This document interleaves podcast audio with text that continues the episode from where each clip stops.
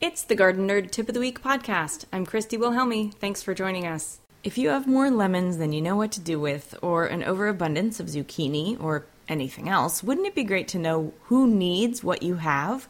There's a new app in the making that will help gardeners find takers for their extra produce. It's called Crop Swap. And Crop Swap allows neighbors to post their excess produce online to sell or give away in this hyper local food exchange. You can find someone selling produce that you aren't growing. We call that the garden gap. And connect with them through the app and then arrange a buy. Local produce is great and it's all around us. Let's not let it go to waste. Sometimes we just need a little help connecting with others in our community. Crop Swap strives to build community and offers education as well. The developers plan to include tips on growing produce in the app for those wanting to learn more.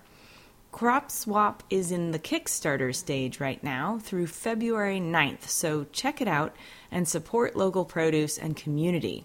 To find more information, you can go to thegardennerd.com and click on the link this week only, or visit cropswapapp.com. Happy gardening!